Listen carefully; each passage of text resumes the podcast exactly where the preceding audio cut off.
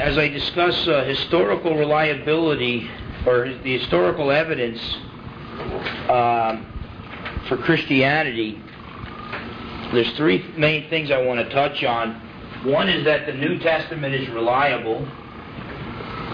The New Testament is historically reliable. Two, I want to provide evidence for Christ's resurrection from the dead. And three, uh, I want to provide evidence for Christ's deity. Now, now, by the way, once you get Christ's deity, and you've already proven New Testament reliability, then if Jesus is God, and he said that the Old Testament is God's Word, and the Scriptures cannot be broken, and then if he promised that heaven and earth would pass away, but his words would not pass away, and that the Holy Spirit would guide the apostles into all the truth and remind them what Jesus said, then what we're seeing is that Jesus not only believed the Old Testament was God's Word, but he promised the New Testament. That his words would not pass away, they'd be delivered to us in written form, just like the Old Testament. And um, uh, so, uh, uh, and, we're basically picking up where we left off. We provided evidence for God's existence. Now the next question comes up okay, so a personal God exists. Uh, did he write a book? And uh, now, when we say the New Testament is historically reliable, we're not arguing that it's God's Word. But like I say, once you prove the deity of Christ, then um, you know, there's I uh, I was uh, giving a lecture to the Campus Crusade for Christ uh, uh, at University of Washington. Um, what was that? Thursday, a couple days ago, Thursday, uh, to some of their staffers and some of their student leaders, and there was a girl from Taiwan there, and I knew she was asking questions about Lao Tzu who was the founder of Taoism, so I knew, you know, hey, she, this is probably not a believer and stuff like that. So after I got done the discussion, the talk, um, my wife and I had the opportunity to witness to her, and uh, she has a hard time accepting that the Bible is without error. And basically, what I told her was that there are, a person can be a Christian uh, and still believe the Bible has errors. Now, that's what I call a very, very inconsistent Christian. But you'd be shocked at some of the people who fell in that category. Even C.S. Lewis believed that the Old Testament was a collection of myths, but the New Testament, um, uh, the Gospel is actually the myth that came came true. So, uh, and usually you don't find that in C.S. Lewis's writings unless you read the footnotes as well. He also believed evolution was a biological fact. Um, but whatever the case, the point I was making with it, to this girl was that you need to trust in Jesus alone, the true Jesus of the Bible. Trust in Him alone for salvation. If you do that, He won't cast you away. He'll save you. Then once you get saved, then you can start talking to some of the Campus Crusade for Christ leaders about the Bible. And, you know, basically, if you worship Jesus as your God and Savior, uh, you tend to, to take his uh, opinion, hold his opinion on in much higher regard than if you're not one of his. Um, but whatever the case, this is the, the route that I go. But after Christ's deity, you can then prove the Bible is God's word and without error. And once you've proven that, then whatever it teach the Bible teaches is true. And uh, uh, by the way, that's the way I argue. Got about a chapter on each of these topics in No Other Gods, a defense of biblical Christianity. Um, okay, the reliability of the New Testament. Uh, you, you'll hear time and time again, even history professors will sometimes do this, will say, uh, you know, you quote John 3.16 or John 14.6 to them, and, and they'll say, yeah, well, we don't know that Jesus really said that. And we'll say, well, what, are you, what are you talking about? John was an eyewitness and he recorded this. And we'll say, no, well, we don't know that that John really wrote that, and we don't even know that Jesus really said that. This is stuff that probably, you know, the Christian church threw this stuff in years later, and uh, legends or whatever. Uh, five minutes later, that history professor will quote from Plato. What he's doing there is he's using a double standard uh, to the worst degree. Um, basically, when you when you look at the manuscript evidence for ancient documents, okay, there's three main tests. tests. Uh, one would be the number of copies. Okay? The number of copies. No, we just had one. What's that? We just had it in the class before, so. Oh, oh, and you dealt with New Testament reliability? We didn't have that, you know, just that, that part there. Just real quick, Bob. Okay, okay, good, because, because, you know, I've got so much to go over. If I can skip over, Yeah, we have. if I can skip over something, yeah, yeah, and then what I, will- what I use is Homer's Iliad, the, it's in second place, and Plato's writings are very weak, you know, seven copies, tw- span of 1,200 years. Um, good, good. Is it all right then if I just skip, skip over that? Just basically, all I'm arguing for there is from the manuscript evidence, okay? From the manuscript evidence, the New Testament is by far the most historically reliable. Um, out of all ancient literature, Homer's Iliad comes in second place, but you know the difference there is between probably at this point well over 26,000 copies of the New Testament, about 5,000 in the Greek, the original Greek. Uh, but some of the other translations in the different languages actually predate some of the uh, Greek manuscripts that we have. Uh, Homer's Iliad only has, uh, I believe, 643 copies. Uh, but whatever the case, the manuscript evidence uh, in those three tests, uh, the number of copies, also the wide distribution of them throughout the globe, um, the gap between the earliest copy that we have and when the originals were supposedly written is smaller for the New Testament than for other ancient writings. Um, and then the accuracy of the copies, the agreement, much higher for the New Testament than any other, any other uh, writing. So the New Testament, by far, is the mo- most reliable ancient writing uh, based upon manuscript evidence. That's number one. What we have is a double standard. What we have are people who will say, look, we don't have the original manuscripts from the New Testament, so who knows what it said. And then they'll quote from Plato, even though there's a gap of 1,200 years and only seven, seven copies, and with a gap that long and only seven copies, who knows what Plato really wrote. But these guys are saying, hey, you know, that's really not that bad for ancient manuscripts. Well, if that's not that bad, then pardon the expression, but the New Testament manuscripts are walking on water. Okay? So uh, let's use one standard for the, the. What's the difference? Difference is if Plato's if Plato really wrote what he wrote, then even if you accept his writings, you don't have to bow before him. With the New Testament, if the New Testament is historically reliable, uh, it's going to make some pretty big demands on your life. You, you are no longer the king of your life. Um, okay, uh, even beyond that, there's more evidence. The apostolic fathers were the pupils of the apostles. By the way, you can get all the writings of the apostolic fathers in one book. In fact, you can get it uh, with the Greek text and then with the English translation of it, or you can just get the English translation and save a little money. Um, but they were the pupils of the apostles who led the early church. Okay, guys like Clement of Rome, who wrote in 95 AD. Paul might even mention him in the uh, scriptures. I believe it's the book of Romans where he mentions Clement.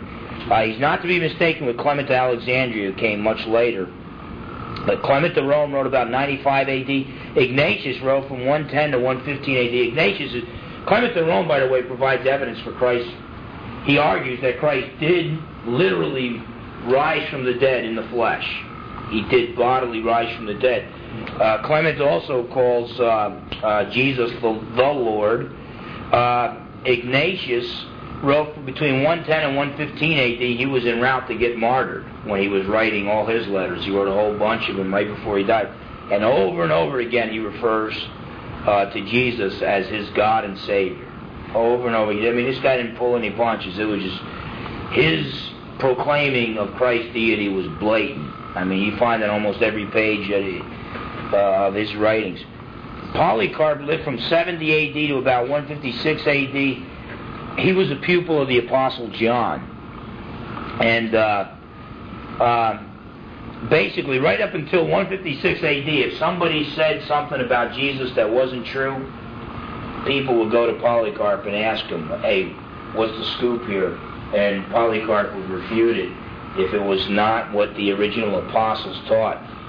Uh, so basically, if legends, if if legends could develop within Christendom, it would probably have to wait till after 156 AD to get even get off the ground. And lo and behold, the Gnostic heresies, which sound like uh, uh, a New Age Greek philosophical corruption of true biblical Christianity, most of those Gospels date back to about 170 AD. So, I mean, once, you know, and, and keep in mind, Paul's preaching, and there were the Judaizers trying to say you got you have to be saved by Jesus plus the law, and he had to refute those heretics. Then in Colossians there was kind of a uh, kind of Gnosticism in embryo form, worship of angels, a blending of uh, legalism and uh, and Gnostic type teachings, and he had to refute that stuff already. So these guys are coming out of the woodwork, but they were so easy to refute when you had eyewitnesses and pupils of eyewitnesses. After that, it gets a little bit harder, and so then you start. It's like a, a snowball going down a hill. It starts getting bigger and bigger once Polycarp, last the apostolic fathers, died. But um, um, Papias, uh, oh, by the way, Polycarp calls Jesus God. So, um, you know, he would not have called Jesus God if his if his teacher, the Apostle John, didn't call Jesus God. Of course, Apostle John, he was the disciple whom Jesus loved. He rested his head on, on Jesus' shoulder. He knew Jesus better than anybody. Uh, Papias lived from uh, 60 AD to about 140 AD. Uh, it's really, it almost sounds like he denies sola scriptura, the, the, the, the doctrine that the Bible is the ultimate authority for Christians, Christian beliefs and Christian behavior. It almost sounds like he denies it because he says, look, for me, I didn't settle disputes by going to the writings. Okay, so it sounds like he's denying the authority of Scripture. What he said though was, I didn't, I didn't settle debate disputes by going to the writings. I went and talked to the authors. So basically, what he was saying, he was admitting that the, the Bible was the ultimate authority, but he's saying, why sit down and spend all this time studying it to try to figure out what, what John was really trying to get at here? Why not just go and talk to John? And uh, by the way, he finds some interesting things. Eusebius was a church historian. He wrote the first history of Christianity, you know, and he was writing like about 350 AD and he was explaining why Papias wasn't a great thinker because he was dumb enough to really think that Jesus was going to literally return and reign on earth for a thousand years and we were really going to have physical resurrection bodies and all this stuff like that. Well, he just got done quoting Polycarp saying, anytime I had a dispute, there was a dispute, I walked right up to the authors. So Eusebius was all caught up in Platonic philosophy where there is no place for a physical resurrection. Um, who am I going to believe, him or Papias, who settled his disputes by talking to the biblical authors themselves? Um, basically, what I'm getting at is the uh, don't let anybody don't let anybody uh, make you feel bad uh, because you believe that Jesus is going to literally reign on earth. That was the historic position of the Christian church. It was only with the Alexandrian school, Clement Alexandrian, or Origen, and uh, they, these were guys steeped in Platonic philosophy, where there was no no purpose, no no purpose, further purpose for uh, uh, human bodies, and so they had no no place for uh, Christ reigning on earth. And uh, but that basically was the historic position of the church that Christ will literally reign on earth. And uh, problem is, once Augustine rejected that, he changed the course of church history until the 1830s, when dispensationalism got a start. But the uh, Christ reign on earth premillennialism is actually a return to the historic uh, position of the church. Uh, Papias also tells us that uh, Mark's gospel was actually Peter's gospel. He got it from Peter, and that after they, when they were they were both in Rome, and after Peter departed, Mark wrote down the gospel that Peter gave him, It was originally known as the Gospel of Peter, but eventually John Mark got such a big name in the church that people started to call it the Gospel of Mark, knowing that he got it from Peter. Now, the interesting thing is, liberal scholars, because of that, because Papias wrote that way back, they say, well, you know what? Um, Peter's departure, that's talking about his death. Peter died in 67 AD, therefore Mark wrote his gospel after 67 AD. Well, Carsten P. Carsten P. Thiede is a, a, scholar that deals, he studies nothing but fragments, ancient fragments. Um, he argues that uh, departure is nowhere used in ancient Greek literature to refer to somebody's death unless the context demands it. And in, in Papias's usage of it, all that is implied is that Mark and Peter were in Rome. Peter left Rome. Mark decided, well, since Peter's not here, let me write down the gospel that he gave me. Well, when did Peter leave Rome? About 44 AD. So it pushes forward, and that's real important because uh, Carsten P. Thiede, um, we used to think that the oldest New Testament manuscript, in fact, most scholars still think it is, that existing today is John Rylands fragment of John chapter 18, Jesus before Pilate, and it dates between 125 and 135 AD, which is only 25 to 35 years after John wrote his gospel, okay? Thing is, Carsten P. Thiede has now shown that in uh, Cave 7 of the Dead Sea Scrolls, uh, there are fragments smaller than the size of a postage stamp um, of Greek writings. And he agrees, don't ask me how, but he agrees with a Spanish scholar named O'Callaghan obviously, obviously, there's obviously there's some Irish blood there somewhere. But uh, but O'Callaghan had said, you know, years ago, he identified one of the fragments as a portion of Mark's Gospel, Mark chapter six. He also identified one of the fragments from 1 Timothy chapter 3, and you know, list goes on and on. Carsten P. Thiede is arguing that uh, the reason why this has been rejected. Okay, uh, the, the, Romans uh, destroyed Rome. Uh, destroyed Rome. Well, they, they, did that too. But the Romans uh, uh, devastated Jerusalem about 70 A.D. But before they got, before they accomplished that, in 68 A.D. was when they demolished uh, the Dead Sea area. So basically, you can't date any of any of the Dead Sea Scrolls later than 68 A.D. And so uh, this Mark 6, O'Callaghan and, and Al Thiede dated 50 to 68 A.D., which means it could have very well been a copy of an original. You know, so uh, now the thing is, these guys want the original written after this, so the, the New Testament critics are arguing against it. But Thiede is, is saying, look, we now have computer technology. Our computers tell us, it's written on both sides, fragment of Mark 6. Uh, our computers tell us that, it, that the combination of Greek letters shows up nowhere else in all of ancient Greek literature except for Mark's Gospel, chapter 6. And, and then Thiede reminds us it's his job to deal with empirical evidence, just small fragments. He's not like the New Testament critics who speculate wild theories about like some Q document which contains the real historical things, teachings about Jesus that our Gospels are supposedly based on. No one has ever seen the Q document.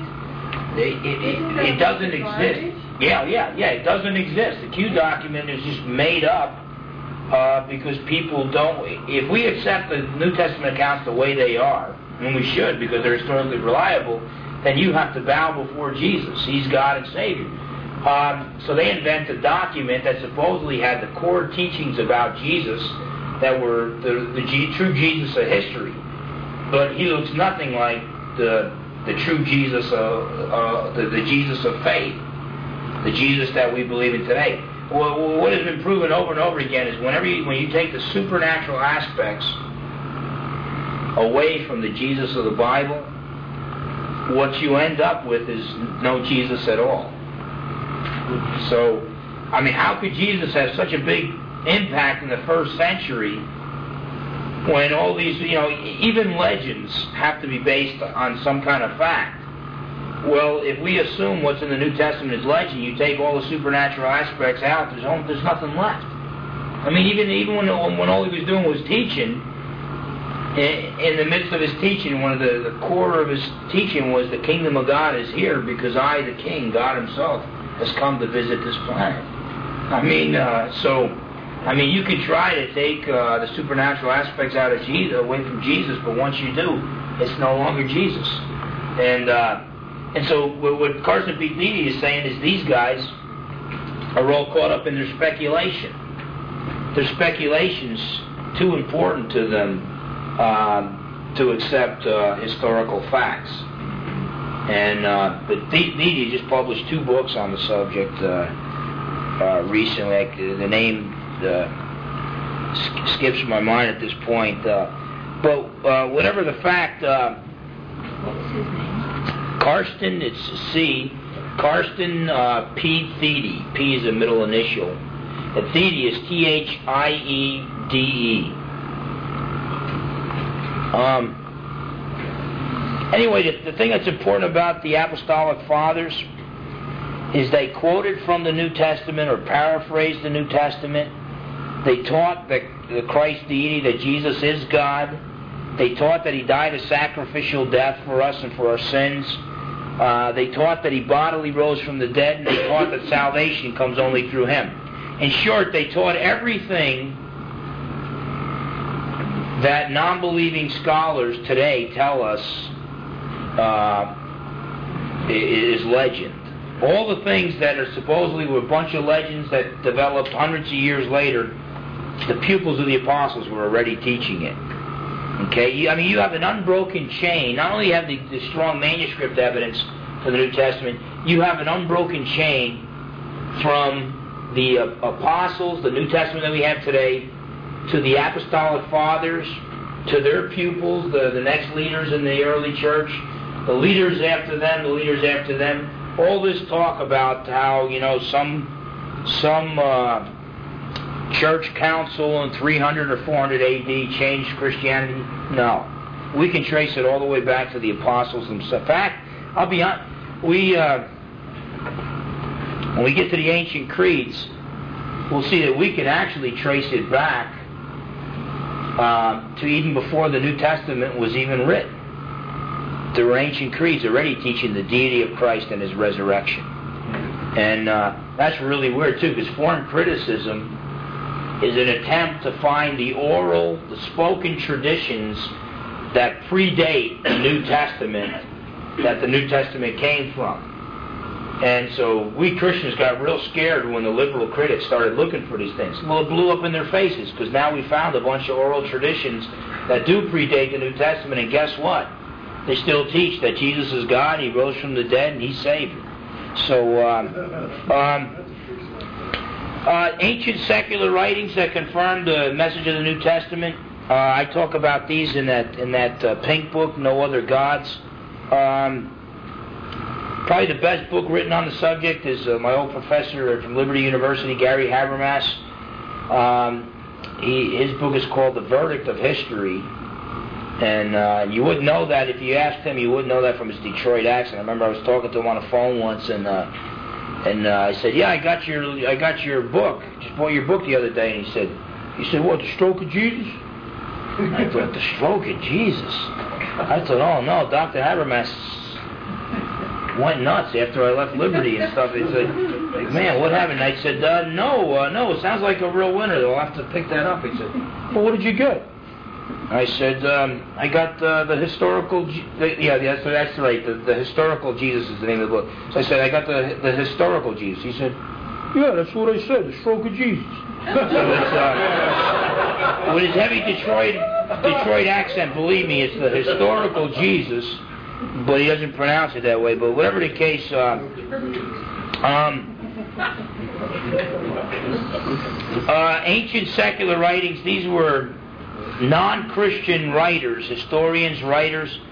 They didn't believe that Jesus is God, that He had risen from the dead, and uh, that He's uh, the only Savior for mankind. They didn't believe that, but they confirmed to us that is exactly what the first generation Christians believed. Thallus in 52 AD, he's still trying to explain uh, away the darkness when Christ was crucified, why it got dark in the middle of the day. Okay, 20 years later, still trying to explain away supernatural aspects of Christ's life. Cornelius Tacitus was a Roman historian writing in 115 AD. He affirmed the historical existence of Christ and, and his crucifixion at the time of Pontius Pilate, but he also refers to Christians and their beliefs spreading throughout the Roman Empire despite intense persecution. That's important. So, you know, I mean, first generation Christians were not guys that believed in fairy tales. They were guys who were so sincere about their beliefs that they were be, they were willing to die for those beliefs. They refused uh, to deny those beliefs. Suetonius wrote in 117 AD, uh, 117 and one, between 117 and 138 AD, Roman historian made reference to Christ and Christians. Um, Pliny the Younger, um, 112 AD, a Roman governor refers to Christians meeting on one fixed day of the week. That's what was Sunday, one fixed day of the week, and singing hymns to Christ and worshiping Him as God. See, the, the deification of Buddha, like most legends, that took several centuries after Buddha was dead before some of his followers believed, were promoting the idea that he claimed to be God. Legends take centuries to develop, okay? Here in 112 AD, uh, while the pupils of the apostles are still alive, the apostle John's only been dead for about 12 years. Pliny the Younger says, yeah, it's real common for Christians to gather on a fixed day of the week and to sing hymns to Christ and, and to worship Him as God. Okay? Um, Emperor Trajan was right in 112 AD. He required Christians to deny Christ by worshiping the Roman gods in order to gain their freedom. In other words, these these people were these early Christians were sincere enough to die for their beliefs because all they had to do was deny Christ, bow down before the Roman gods, and they would be set free. Instead, they chose to be torn to pieces by wild animals, to be crucified, to be stoned to death. Why? Because they were sincere about their beliefs, and one of those beliefs was that the Lord Jesus, the one in whom they worshiped, uh, had conquered death and would have no problem raising them from the dead, would have no problem guaranteeing them eternal life. Um, uh, and, you know, what would give them some that kind of confidence in Christ? I don't know anything other than the uh, resurrection of Christ from the dead. Um, Emperor Trajan, 112 AD, said the same thing, required Christians to deny Christ by adoring uh, the Roman gods if they if they wanted to be set free. So you know, any one of these people was put to death. All he had to do was deny Christ, and he would have been set free. And uh, and they refused to deny Christ. Emperor Hadrian in 117 uh, to 138 AD uh, was when he wrote and uh, said the same thing. Uh, um, the death penalty for Christians. Um, but if they deny Christ, then then cut them loose, set them free. Lucian was right, second century AD, a Greek author. He confirmed that Christians worshipped a man who had been crucified. The thing is, too, is he said they worship a man to this day. It's almost it's almost like he's saying, can you believe it? Those Christians are such a bunch of Neanderthals that they still worship a man to this day. Well, he's implying that you know the latest he wrote was about 199 A.D he's implying that that belief has been going on for several generations. Uh, if that's the case, uh, then forget about any legend idea. Okay? Um, and then Josephus was a Jewish historian. Uh, the Romans hired him to, to write the history of the Jews for them. Um, he lived from 37 AD to 97 AD. Um, Let, let me, I'll, I'll, read. This is the quote that the uh, leading Josephine scholars put in, in Josephus's writings. And uh, what's that? 103. Good, thanks.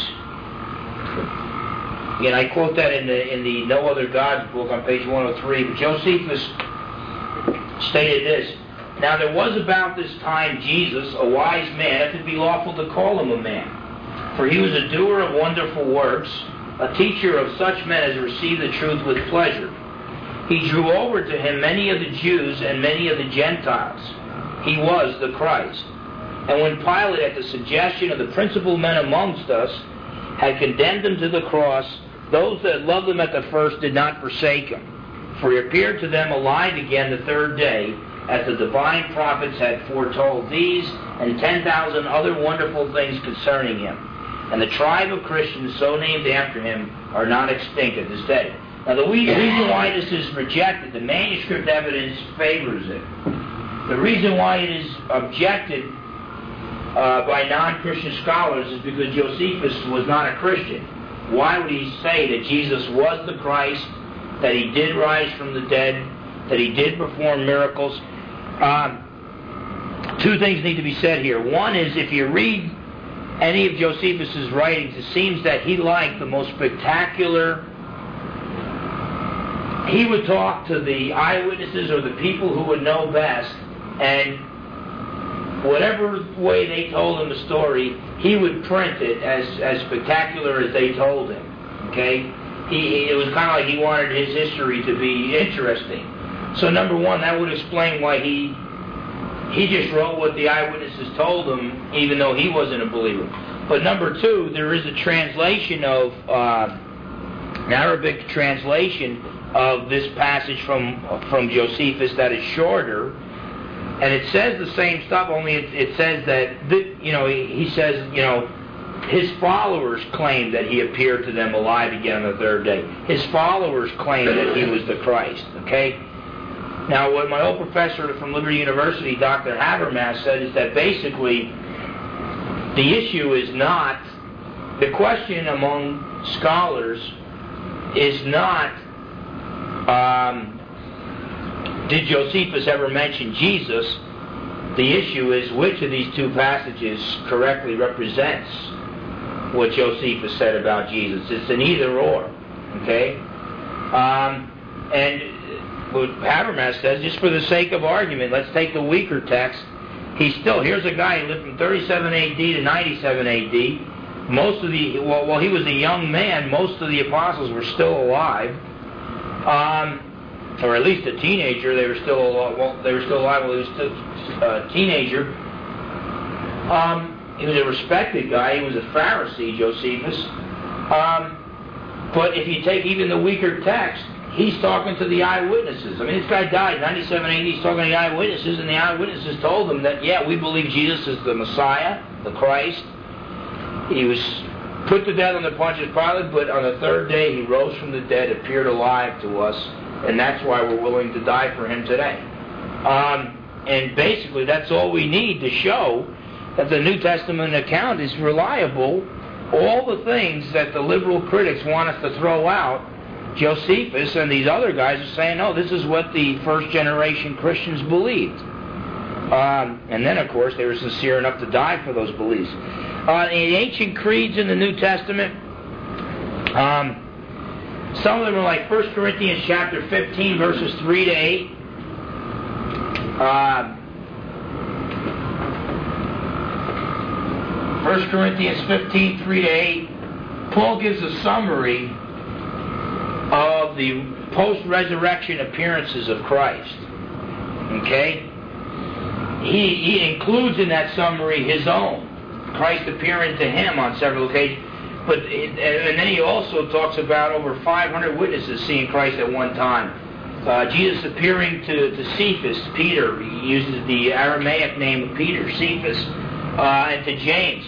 Um, Philippians chapter 2, 5 to 11, is another ancient creed. And that one talks about the fact that, that Jesus is God even though he goes on existing as God, Uh, he didn't cling to his equal privileges uh, uh, uh, uh as God, but decided to veil his glory by becoming a man and, and humbling himself to the point of, of death on a cross. Uh, well, First Corinthians, even liberal critics admit that Paul did write it, and they dated it about 55 AD. That, by the way, is too early for legends to gain a wide following. Um, and then he wrote Philippians about 61 AD. This is not in dispute by liberal critics, okay? The, the thing is, though, these ancient creeds or hymns, Paul, he says, I deliver to you that which I also received. That's rabbinical language. That's the language of the rabbis when one Pharisee passed on a tradition to his pupils, to his disciples. Okay? So he's saying, I'm passing on oral tradition to you. Um, it also it reads very choppy in the Greek. You translate it back into the Aramaic, and it reads like a poem or a hymn. Okay? And so scholars have looked at this and said, well, what it is is they're the ancient creeds which predate the writing of the New Testament. Ancient creeds or hymns which were recited or sung in the early churches. It just as the, the Pharisees, the rabbis passed on their teachings through oral tradition, the apostles were doing the same until they decided to start writing down uh, their gospels. Well, and the reason being is oral traditions can be perverted unless they're put down in written form and then copied uh, accurately. Um, and so basically, uh, many argue that Paul probably got that creed from the Jewish church since they were the ones speaking Aramaic, and he probably got it when he visited uh, James, Peter, and John in 37 AD. So now all of a sudden we push these creeds back to about 37 AD. How in the world, when, you know, A. Uh, W. N. Sherwin White was is a, a, historian that dealt with ancient uh, Roman uh, history, which deals a lot with myths and legends, and he he he proved conclusively that it takes several centuries uh, for myths or legends to, to gain a wide following. How in the world do you get a myth, resurrection myth or legend, or a deity myth or legend in less than a decade? It doesn't make any sense at all. See, even liberal critics admit that uh, the, the, book of the book of Acts, most of those sermons were accurate, were really given by Peter and others. What were they? Just days after, what? A couple months after the uh, supposed resurrection, these guys are preaching that Christ is risen from the dead, and they keep saying over and over again, and we are eyewitnesses of that. Um, I mean, that, if you wanted to refute the resurrection, if the liberal critics wanted to refute the resurrection, they had their chance. Because all they had to do, all the Jewish religious leaders and the Romans had to do was produce the rotting corpse of Christ, and it would have crushed Christianity in its embryo form.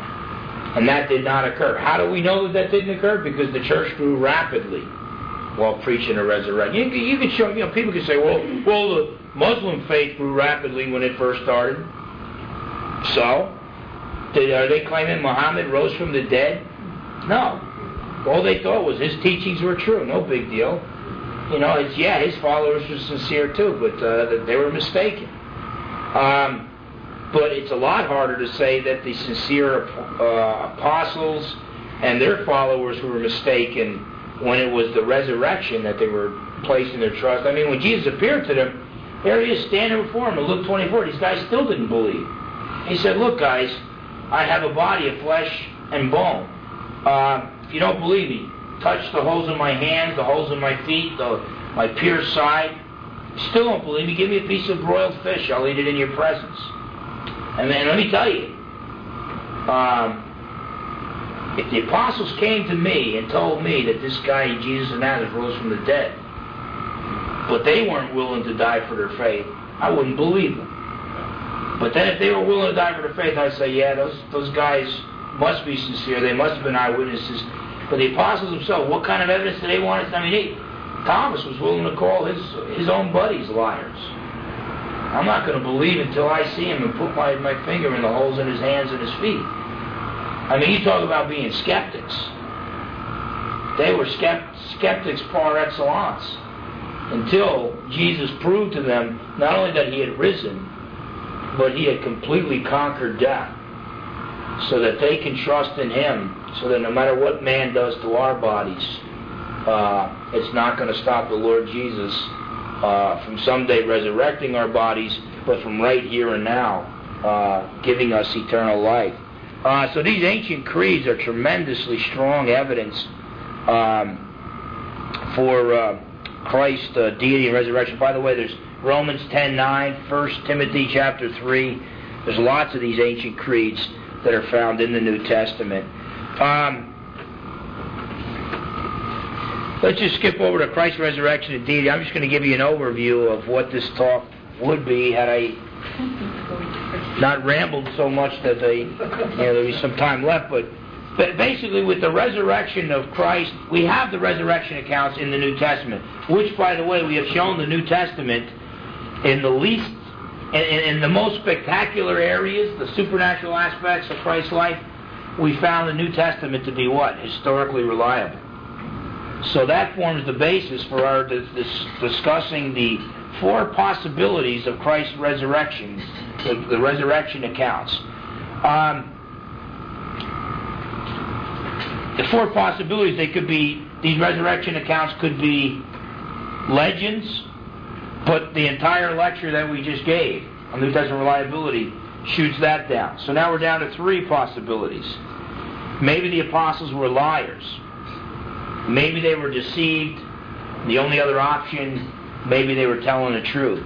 Well, the resurrection accounts were not legends. We showed that in the uh, last lecture. Legends take centuries to form, long after the eyewitnesses are gone. Um, this stuff predates the New Testament itself. Uh, so it wasn't legends. Well, maybe the apostles were lying about the resurrection. You know, some have argued that maybe they stole the body and fabricated the resurrection accounts.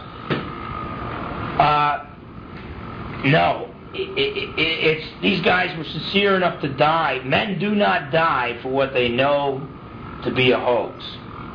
Okay, they claim they saw Jesus risen from the dead. Um, that does not sound like liars, okay? These guys were sincere. They really believed they saw Jesus risen from the dead. And by the way, point D is where most most scholars who reject the resurrection of Christ, point D is the view that they hold. They believe the apostles were, were deceived. Somehow they were deceived. Because they know that these were good men and they were sincere enough to die for the faith. We know that they weren't legends. Um, and so maybe the apostles were deceived concerning the resurrection. Uh, we, to be honest with you, we don't even have to refute uh, the naturalistic explanations, proposed explanations of the resurrection accounts.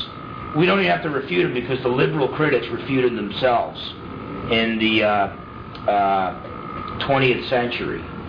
Uh, one guy proposed one theory, another guy refuted it, proposed his own theory, and uh, that was refuted. Another guy proposed a theory that was refuted. Swoon theory doesn't hold any water. Uh, Christ did not swoon on the cross; he died. We have evidence in John 19. The author of John's Gospel said, "Look, you know, they pierced his side, and immediately came out blood and water." And he repeated it, saying, "You know, hey, my testimony is true. I saw it with my own eyes." Well, he didn't. He, that's the first time he'd ever seen that. Well, now medical science hadn't proven it back then, but medical science now knows when you have, you know, don't don't try it. But if you stab yourself in that area of your body, you, just blood comes out. As far as I know, and I'm not a medical scientist, you stab yourself anywhere, just blood's going to come out. But but uh, but if you stab yourself in that part of the body, and uh, what, what comes out looks like blood, and then a transparent thing, a little liquid looks like water don't call a doctor. Call the morgue. You're dead. Okay? And modern medical science has proven that. They didn't know that 2,000 years ago when John wrote that. So, uh, and then if you know anything about crucifixion, we don't have time to get into it, um, but um, you can't faint on the cross. You're either moving up and down on the block of wood under your feet, and some guys can keep themselves alive for days. Course, Christ was scourged before he went to the cross, which weakened them greatly. Um, but that's why they didn't break Christ's leg. Because with the other guys, they broke their legs so they couldn't push off. They would die within minutes. Okay?